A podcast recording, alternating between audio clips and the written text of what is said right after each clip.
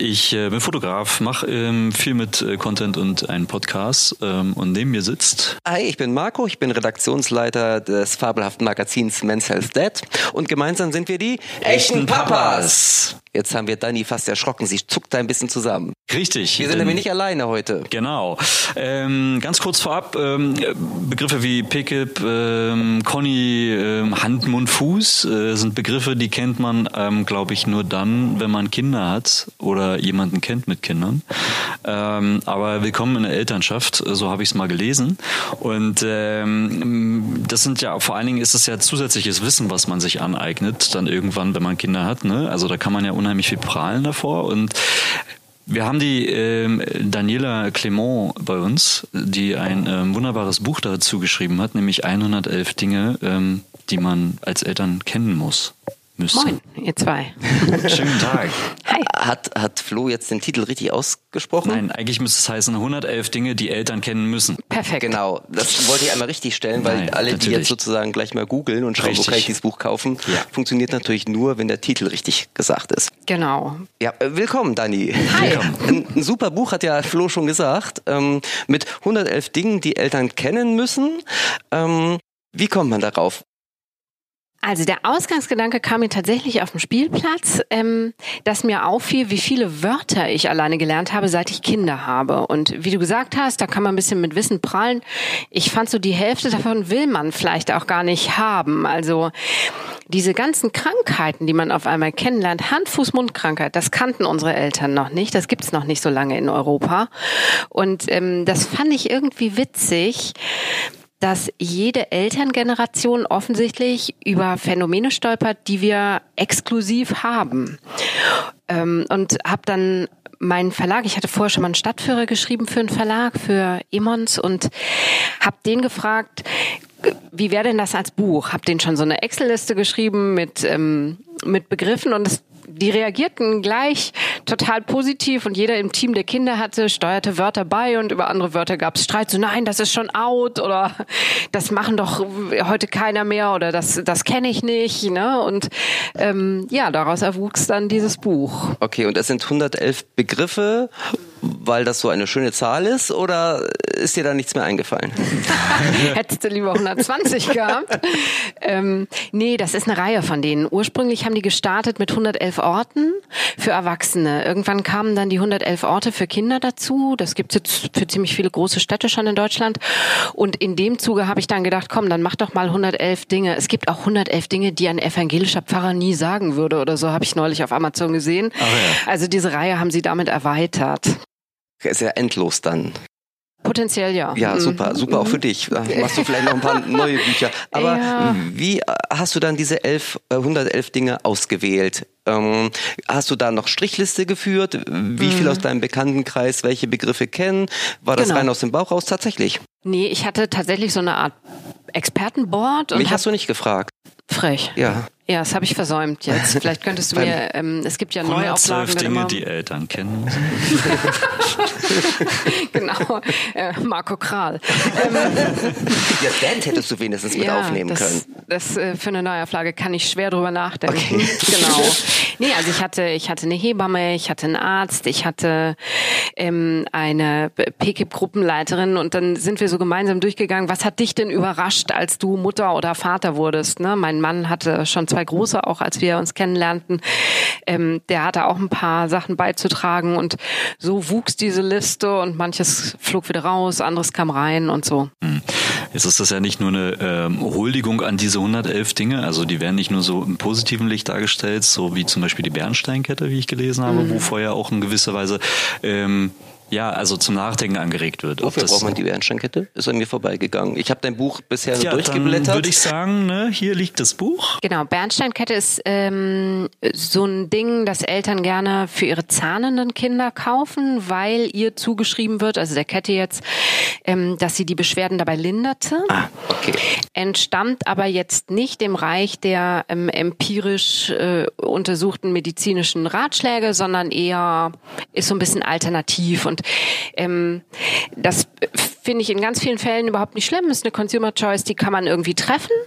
Ähm, als ich das aber mit der Bernsteinkette hörte, fand ich so, wenn du neu Mama oder Papa bist, ich weiß nicht, wie es euch ging, war so eins meiner vorherrschenden Gefühle tatsächlich Angst. Also was ist, wenn mein Kind nicht mehr atmet, wenn es vom Sofa rollt, wenn es mir aus der Hand fällt und so. Und ähm, wenn man dann halt weiß oder auch gesagt bekommt, dass diese Bernsteinketten ein ganz reales Problem sind in Richtung Strangulation, finde ich so in der Risikoabwertung, Ah, verstehe. Ja, ja. Abwägung, ähm, finde ich das nicht mehr so sexy zu Nee, das ist sagen, das richtig, könnte ja. das Zahn erleichtern. Also ich kannte das ins- tatsächlich gar nicht, weil unsere Kinder auch nicht so große Probleme hatten beim Zahnen, sonst hätte mich das sicher brennend interessiert. Also Aber ich, ich kenne nur Dentinox, was ja auch unter anderem eines der äh, Dinge ist. Dentinox gegen Zahn, ne, so was äh, wunderbar. Das schmeckt ja auch süßlich. Ich weiß ob das, kennst also du das? alle Zahngeschichten sind an uns vorbeigegangen. Wahnsinn, hast du Ja. ein Glück, ey. Ja, aber ich wollte dich nicht unterbrechen. Nee, du wolltest eigentlich was anderes fragen Äh, als die Im Grunde genommen ging es äh, darum, ob da auch viel negative äh, Selbsterfahrung bei einigen Dingen hintersteckt, mal abgesehen von nee. Strangulationen. Äh, höchstens vielleicht, ist jetzt ein bisschen fies, das zu sagen, aber ähm, bei Conny. Also Conny, ist wirklich. Conny, meine Freundin Conny. Ja, bei ist Conny ist Conny. immer was los, ne? Und dann liest du so, Conny backt Plätzchen, oh, gern. Und ähm, ja, das äh, fand ich, als es mir das erste Mal begegnete, dachte ich, wie uninspiriert kann Kinderliteratur sein? Das kann ich kaum vorlesen. Und dann habe ich entdeckt, dass auf Twitter eben Leute das schon super witzig aufs Korn nehmen und sich Titel selber überlegen von Conny kriegt neue Brüste über Conny nimmt Crystal Meth und so. Also das Conny geht auf Rehab.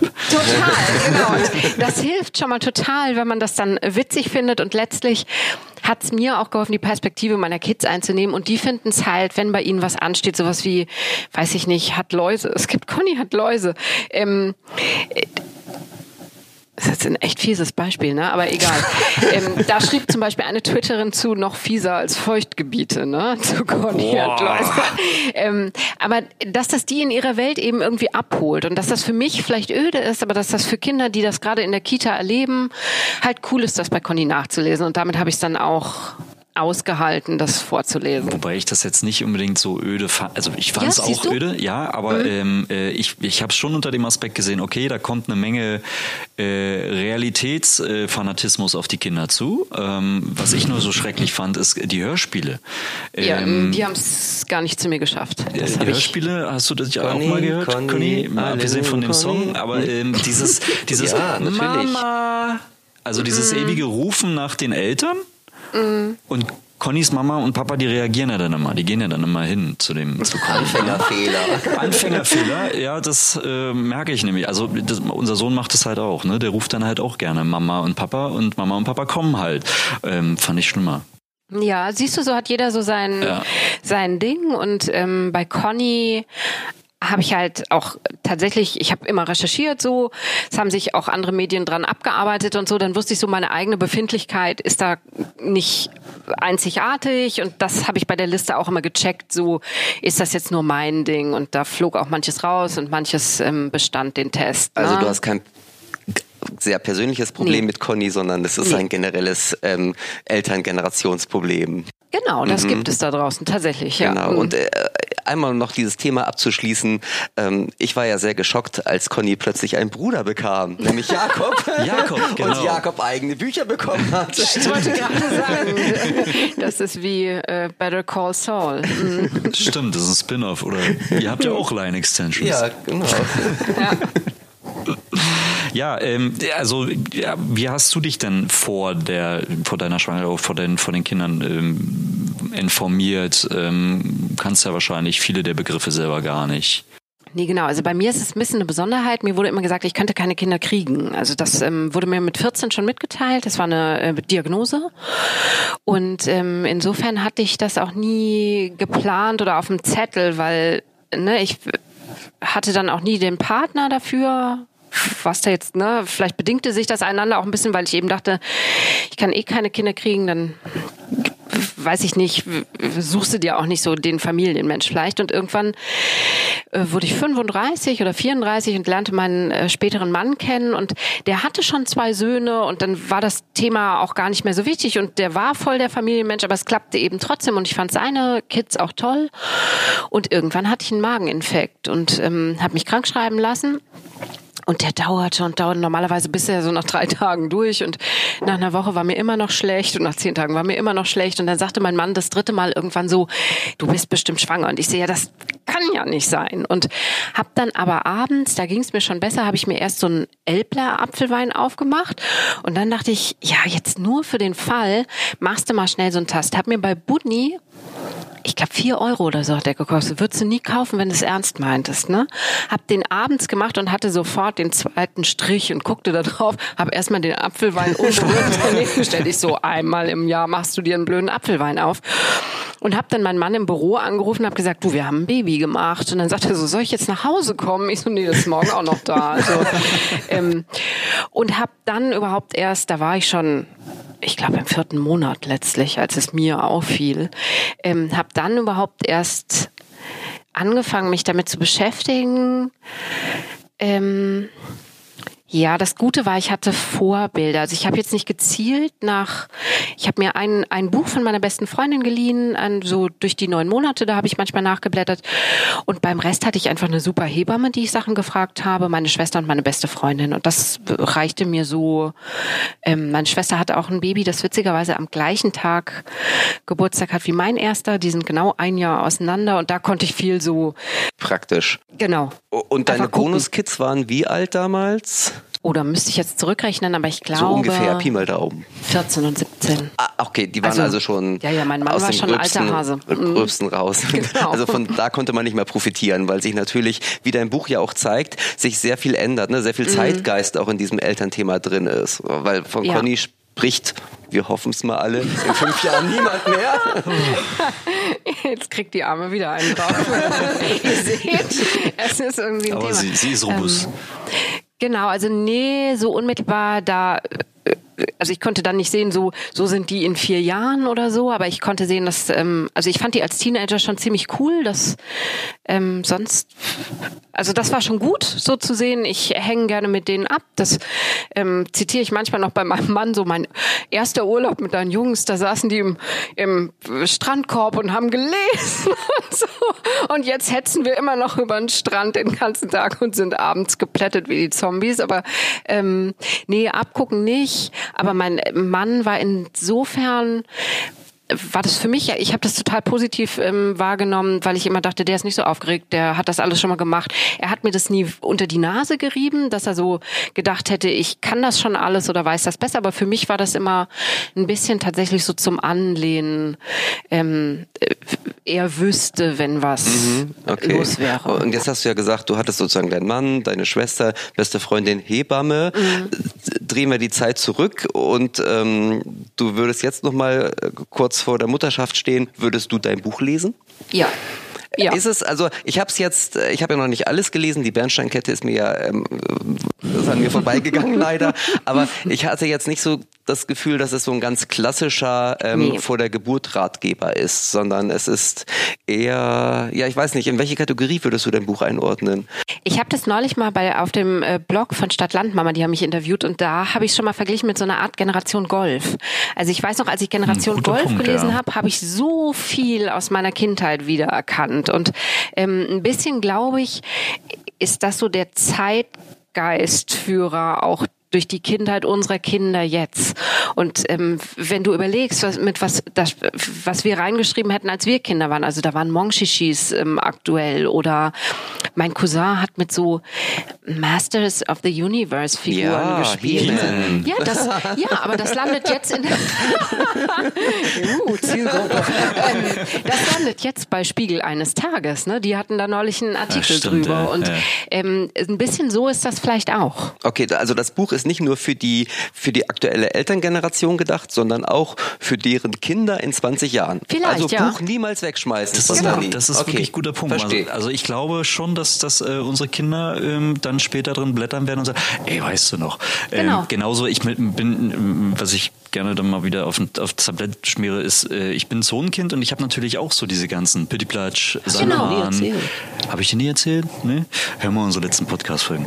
Ja. Ähm, aber das, da, genau. da guckt man halt doch schon mal und liest und ne, ähm, mit 37 dann blickt man zurück so, äh, cool, geil, war damals Ja, das sind schräg. ja auch die Sachen, die es jetzt nicht mehr gibt, ähm, wo man sich freut, wenn man da alte Fotos von sieht oder oder ne, wenn man so ein bisschen das Lebensgefühl der Kindheit in sowas einfängt. Also ich habe neulich alte Aufnahmen aus, ich bin in Düsseldorf geboren, aus Düsseldorf in den 80er Jahren gesehen und das war irgendwie so das hat mich so ein bisschen nostalgisch angefasst, was für Autos da rumfuhren und wie die Straßenbahnen aussahen und so. Und ich glaube, dass äh, das Buch so ein bisschen eine Chronik ist für die Zehnerjahre Elternschaft. Ja, spannend. Nun heißt es ja 111 Dinge, die Eltern kennen müssen. Haben wir den Titel eigentlich schon erwähnt heute in diesem Podcast? Nee, warte ähm, mal, naja, ähm. jedenfalls frage ich mich so, warum heißt es denn nicht 111 Dinge, die Mütter kennen müssen? Oder noch schöner, 111 Dinge, die jeder Vater kennen muss? Ich habe mich tatsächlich bemüht, ähm, für alle zu schreiben. Also ich ähm, finde, das geht alle gleichwertig an und ähm, ich glaube auch, dass es alle gleich interessiert und äh, ich wollte jetzt absichtlich nicht so ein rosa und eine blaue Edition Ja, machen. und ähm, die- diese Intuition hattest du sozusagen beim Texten und Schreiben aller 111 Dinge im Hinterkopf? Oder gibt es durchaus Punkte, wo du sagst, die hast du eher geschrieben mit Hinblick auf einen Vater oder auf eine Mutter? Ja, wenn man über eine Hebamme schreibt, sch- wendet man sich wahrscheinlich eher an eine Mutter, ne, weil der Vater da nicht ganz so viel Kontakt mit hat oder auch nicht ganz so viel Bedarf für haben kann. Ne? Ihr habt keine Stillschwierigkeiten oder keine Wunden zu versorgen hinterher. Genau, obwohl das natürlich auch schon sehr interessant ist, irgendwie, wenn Mhm. kurz nach der Schwangerschaft alles sehr intim, alles sehr kuschelig, jeden Tag eine fremde Frau in meinem Wohnzimmer steht. Also, ähm, also das wäre durchaus auch mal sinnig, das aus der männlichen Perspektive zu, zu beleuchten, finde ich, weil man da immer so ein bisschen wie das fünfte Rad am Wagen daneben stand. Ja, das stimmt. Und ich glaube, das ist, trägt schon so ein bisschen wahrscheinlich zur gegenseitigen Aufklärung bei. Also Ja. nee, Aufklärung finde ich ein bisschen ein gut- großer Begriff, aber zumindest Verständnis. ne? Verständnis. Mhm, Genau, Ja, aber ja. da wäre ich jetzt natürlich nicht der richtige Absender. Also insofern ist das wahrscheinlich schon ein bisschen weiblich gefärbt an den Stellen. Und gibt es auch Ähm, m- männliche Beispiele Ja, sozusagen? Co-Schwangerschaft auf jeden Fall. Das stimmt. also das, ähm, das habe ich im Laufe meiner Recherchen, das fand ich wirklich spannend. Es, das ist durch Forschungen belegt, dass Männer nicht durch eine Schwangerschaft gehen, ihrer Partnerin oder ja, ähm, ohne davon berührt zu sein, sondern es gibt körperliche so, ähm, Symptome, es gibt hormonelle Umstellungen, es gibt ähm, durchaus auch einen seelischen Anpassungsprozess, der sich in ganz vielen wir würden vielleicht sogar sagen, witzigen Symptomen ähm, äußert, die mit denen der Frau übereinstimmen. Also Gewichtszunahme, Müdigkeit, manche haben sogar eine Art Übelkeit und Es gibt ja sogar einen Fachbegriff dafür. Nestbausyndrom, genau. Ach so, auf na, ich, hab mal, Französisch. ich lese immer Couvade oder Genau, Couv- Couvade. heißt, sagt man Couvade? Genau. Ich frage mich nämlich immer, wie man das ausspricht. Oder Couvade oder Es hat keinen Couvade? Akzent, deswegen würde ich sagen, wahrscheinlich Okay, Kuwait. du bist ja Akzentexpertin sozusagen. Nur angeheiratet. Clement. genau. Nee, genau, aber das, ähm, ja, also das äh, fand ich schon auch ein wichtiges Kapitel zu sagen. Männer sind, auch wenn ihr euch dann vielleicht bei einem Hebammenbesuch manchmal so fühlt, ihr seid eben nicht Außenstehende, sondern ihr seid von Anfang an äh, erlebt ihr da auch was für euch völlig Neues und die gleiche Umbruchssituation wie wir Frauen. Wie war das bei deinem Mann? Hatte der auch Symptome? Habe ich ihn gar nicht Oder mehr gefragt. hat er noch mit seinen 20 Kilo Übergewicht von seinen Nee. ersten zwei Kindern gekämpft? Nee, das auf keinen Fall. Du brauchst noch Ähm, Bilder vergleichen. Ja, stimmt. Könnte ich mal rausfüllen, ne? Äh, Ich frage ihn heute Abend mal näher. Also was ihn ganz bestimmt beeinträchtigt hat, ich musste tierisch viel brechen in der ersten Schwangerschaft, eigentlich nonstop. Und diese Gelüste, von denen ich dachte, die gäbe es in der Schwangerschaft, das hatte ich auf eine Art auch, aber es war pure Verzweiflung. Also wenn du dann dachtest, irgendwas muss doch da jetzt mal drinnen bleiben oder auch diese, äh, wenn ich denn nicht gespuckt habe, war mir trotzdem übel und dann habe ich wirklich, ich habe so grauenvolle Sachen gegessen, irgendwie nachts Minuto Ratsherrentopf, darf man das sagen? Ähm, und mein Mann saß manchmal so Ich glaube, den habe ich am Studium das letzte Mal Siehst gegessen. du, da ist es wieder. ähm, und er saß wirklich grundangeekelt auf dem Sofa, aber hat sich da auch ganz, also er ist da ganz äh, tapfer durch und so. Ähm, und wie er das mit der Hebamme empfunden hat, die war ganz, die war super niedlich. Also ich, ähm, er war letztlich der erste, der das Baby gebadet hat und so, ne, weil ich auch noch nicht so mobil war wie er und ähm, äh, ja, also ich, ich glaube schon, dass er einiges an Nebenwirkungen auch hatte, vor allem voran mal diese Müdigkeit. Ne? der entkommt ihr ja auch nicht. Gibt es, sind dir jetzt seit Erscheinen des Buches ähm, Dinge begegnet, ähm, die du noch hinzufügen würdest oder die du austauschen würdest oder sowas? Oder das, ah, so lange ist es noch nicht, genau. Also ich denke schon immer darüber nach. Ich habe mein Excel immer geistig dabei, aber ich, ähm, es war ja erst Anfang des Jahres fertig. Aber der ähm, Zeitgeist ist manchmal sehr schnell. Also also vielleicht ist, ähm, gibt da so zwei, drei Spielzeuge auch und wenn ich dann ähm, durch die Läden gehe, denke ich manchmal, ähm, vielleicht würde ich da jetzt schon eins austauschen, aber da müsste ich auch jetzt speziell nochmal gucken. Ne? Das, ähm, genau, TikTok. Glubschis. TikTok. Genau, du hast auch ein Glubschi Kapitel und da denke ich, da sind wir schon wieder in der Conny-Kategorie. Also auch das kann durchaus eine Klage sein. Ja, total, aber die, die machen keine Geräusche. Also die kannst du in der Kiste verschwinden lassen oder so. Wenn ne? das Kind es zulässt. Genau, bei ja. uns sind sie immer im Bett des Kindes. Ich weiß nicht, was das ist. Du kennst keine Glubschis? Nee. Dann merkt man, Flo's Sohn ist drei oder ist er schon vier? Ähm, der Warte ist noch nicht im Glubschi-Alter und vielleicht, okay. wenn er ins Glubschi-Alter kommt, vielleicht gibt es da schon das nächste gruselige Stofftier. Aber es sind Stofftiere. Ach so. Es sind Stofftiere, es sind im Grunde die neuen Monchichis, oder? Glaube ja. ich. Genau, mhm. mit großen Augen. Da okay. haben die Hersteller volle Arbeit geleistet. Das ist nämlich Kindchenschema, das auch auf Kinder wirkt. Und dann positionieren sie äh, diese Stofftiere marketingtechnisch sehr wirkungsvoll direkt neben Kassenbereichen. Großartig. Das ist der quengelware Endgegner. Genau, und sie sind sozusagen fast noch im Taschengeldbereich. Also ein Glubschi mhm. kostet so knapp 10 Euro, glaube ich. Das heißt, ähm, das sind perfekte Geschenke für Nikolaus Ostern oder so, mal wenn es mhm. das Kleines geben soll und wenn das Kind spart, hat das auch relativ schnell das Geld zusammen für so einen Clubski. Okay. Also ich habe gestern die Olschis kennengelernt. Kennt ihr die Olschis? Kennengelernt, ja. die. Ja, die ja, natürlich kenne ich die Olschis. Ja, ich ja. sie. Ähm, habe ich die da nicht drin? Nee, ne? Weiß ich nicht. Da muss ich ähm, gestehen, das war. Ich glaube nicht. Ich glaube bis nee. O. Äh, die standen Olchi ganz bestimmt. Teufel, die haben ja immer so genau. ganz schöne, ganz schöne Schimpfwörter, oh. die Olchis. Ja. Morchel, Furz, Teufel und also, so. Also und wenn du ein Theaterstück äh, sehen möchtest, gerade dieser Tage in Hamburg gibt es eins, weil ah. Paul war nämlich gestern okay. äh, dort und seitdem kenne ich die auch. Ich sehe schon, also. der Flo hat noch sehr viel zu lernen. Das war aber auch nicht das Thalia, ne? nee, nee, ich glaube Thalia, nee. Äh, Griffelo. Ähm. Ja, der Griffelo. Klassiker. Klassiker. Steht auch nicht drin, ne? Nee. Ja. Also es nee, schreit nach einem ja. zwei.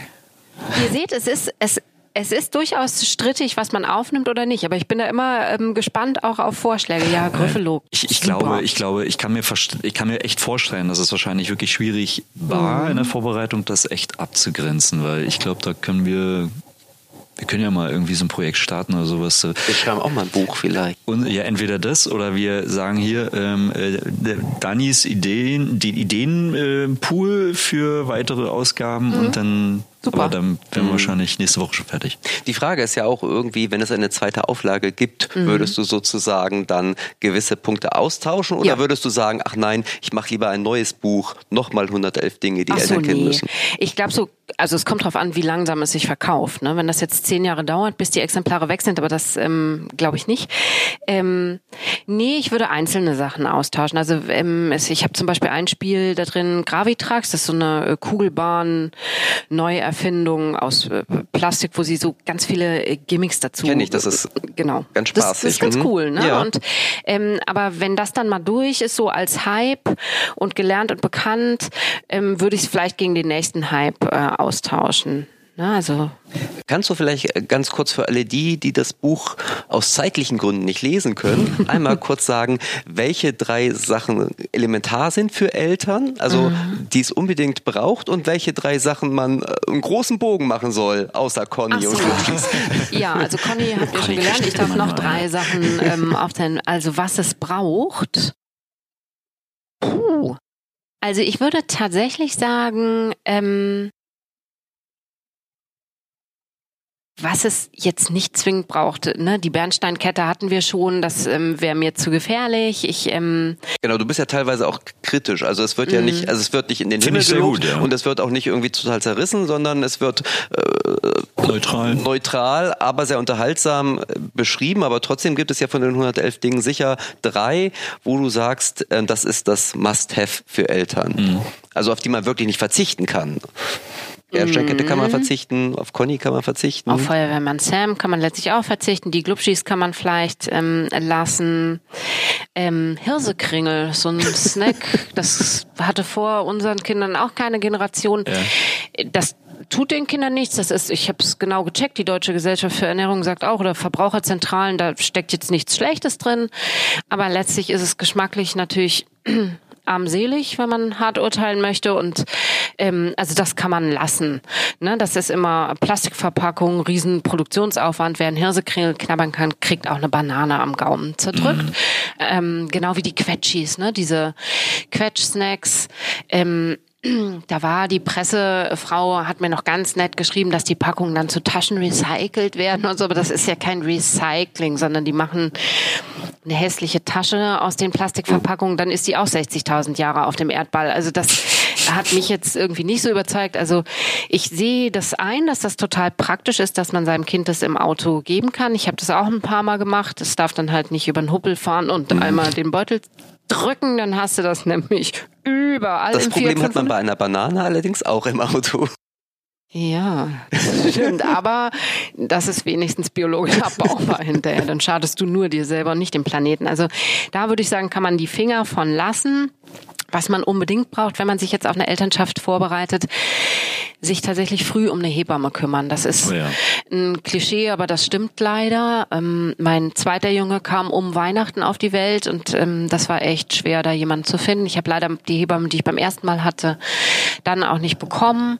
Ähm, da muss man sich wirklich früh kümmern. Die ist auch viel wichtiger, als ich das vorher erwartet hätte. Mhm. Ne? Also die hilft wirklich ganz konkret bei jedem Problem und die weiß, ist das Baby jetzt noch gelb? Müsste das jetzt noch 100 Gramm zunehmen? Oder ist das dann schon besorgniserregend, wenn es das nicht tut? Ne? Das, also die Hebamme fand ich unfassbar erleichternd. Mhm. Und, ähm, ja, vor allem, wenn sie die richtige ist und auch die Chemie ja. stimmt. Ne? Also ja. ich kenne das auch, wir hatten wir haben ja zwei Kinder und zwei verschiedene Hebammen mhm. und äh, das funktionierte nicht immer so reibungslos und die Chemie stimmte nicht immer und man hat dann einfach nicht ganz so entspannten Start in das neue Leben, wenn da irgendwie was nicht funktioniert. Also tatsächlich habe ich auch, ich ähm, bei meinem ersten Kind war ich in so einem Hebammenladen und ähm, habe mit der ähm, Frau dann ein Gespräch geführt und da habe ich am Schluss auch gesagt, ah, ich glaube, das mit uns beiden wird nicht so. Ich bin ähm, dazu hemdsärmlich für. Also die mhm. war so sehr ähm, die, nicht esoterisch, aber sehr sehr behutet. Also ich, ich mhm. kann es gar nicht richtig in Worte fassen, aber ich habe dann ähm, mit meiner Gynäkologin gesprochen und die sagte, ja, ach, ich, es klingt jetzt vielleicht ein bisschen klischeehaft, aber ich, ich würde meine ähm, Hebamme empfehlen, das ist eine ganz handfeste Polin und die ist sehr humorvoll und sehr zu zupacken und so. Ich so, ja, genau, das brauche ich. Ich brauche so eine, ne, so ein bisschen, ja, mit Humor. Ne? Und ähm, die war tatsächlich ganz großartig, ganz süß. Ja. Die hat zum Beispiel, als sie unser Baby das erste Mal gebadet hat, da habe ich kurz auch gestockt, so ja, aber hat sie ihn genommen, so ins Wasser gehalten und hat ihm dann so guckte sich so um auf unserem Badewannenrand, äh, sah sie das Duschgel von meinem Mann, ich weiß nicht, irgendein auch total männlich parfümiertes Duschgel, hat so dem so einen Klecks auf den Kopf und hat mein Kind dann so eingeschäumt, sagte so, oh, schön sauber machen. Wo ich so dachte, ja, das ähm, hätte vielleicht anderen Müttern auch schon ein Problem bereitet, so parfümiertes Duschgel in der ersten Woche oder ich weiß nicht, wann man ihn äh, das erste Mal gebadet hat aber für mich war das total okay und auch auch ne, richtig zu sehen, ach, das geht jetzt schon so. Ne? Und ähm, genau, für mich war die goldrichtig. Ich würde auf die Liste Dentinux noch draufpacken. Habe ich zwar schon mal erwähnt, aber das hat uns echt, unser Simplex. Ich will, will, jetzt keine Werbung machen, aber nee, genau. das ist ja auch, kennst du das? Ist das Bei für Blähung? Genau, also Dentinox toll. ist ja drin. Da habe ich so ein bisschen mit mir gehadert. Das war zum Schluss ein Wackelkandidat, weil es letztlich ist es Lidocain. Das ist der gleiche ähm, örtliche Betäubungswirkstoff, den du ähm, manchmal auf so, wenn du Blut abgenommen bekommst yeah. oder so, oder Kinder, dann schmieren die das auf die Haut. Ne? Also, so. Oder in so Halstabletten. Ähm, es gibt das ist so ein bisschen betäubt halt. Genau. Ne? genau ja. Letztlich ist das ein Betäubungswirkstoff. Ja, das, das, ja. das, ist sicher nicht jedermanns Sache und ähm, wenn man es erst anders probiert oder wenn man es ohne schafft, ist bestimmt auch super. Ne? Es ist, ähm, aber es ist was, was du eben, wenn du Zahnungsprobleme hast und auch anhaltend hast, dann kennst du es und es hilft. Ja, total. Ja. Besser als eine Bernsteinkette. Vermute ich. Das ist das, was die Forschung suggeriert, ja. Hast du noch Fragen? Ich habe noch eine. Wenn ja. du keine mehr hast, dann Nö. kann ich meine letzte Jahr nochmal loswerden, weil es ist ja wirklich so, gerade wenn man Nachwuchs erwartet, ähm, ist man ja sehr aufgeregt und will alles richtig machen und viele inhalieren ja sozusagen die ganze Ratgeberliteratur ein. Nun ist dein Buch ja kein klassischer Ratgeber, sondern es auf unterhaltsame Art und Weise wird einem so ein bisschen so das, das Leben als Eltern näher gebracht.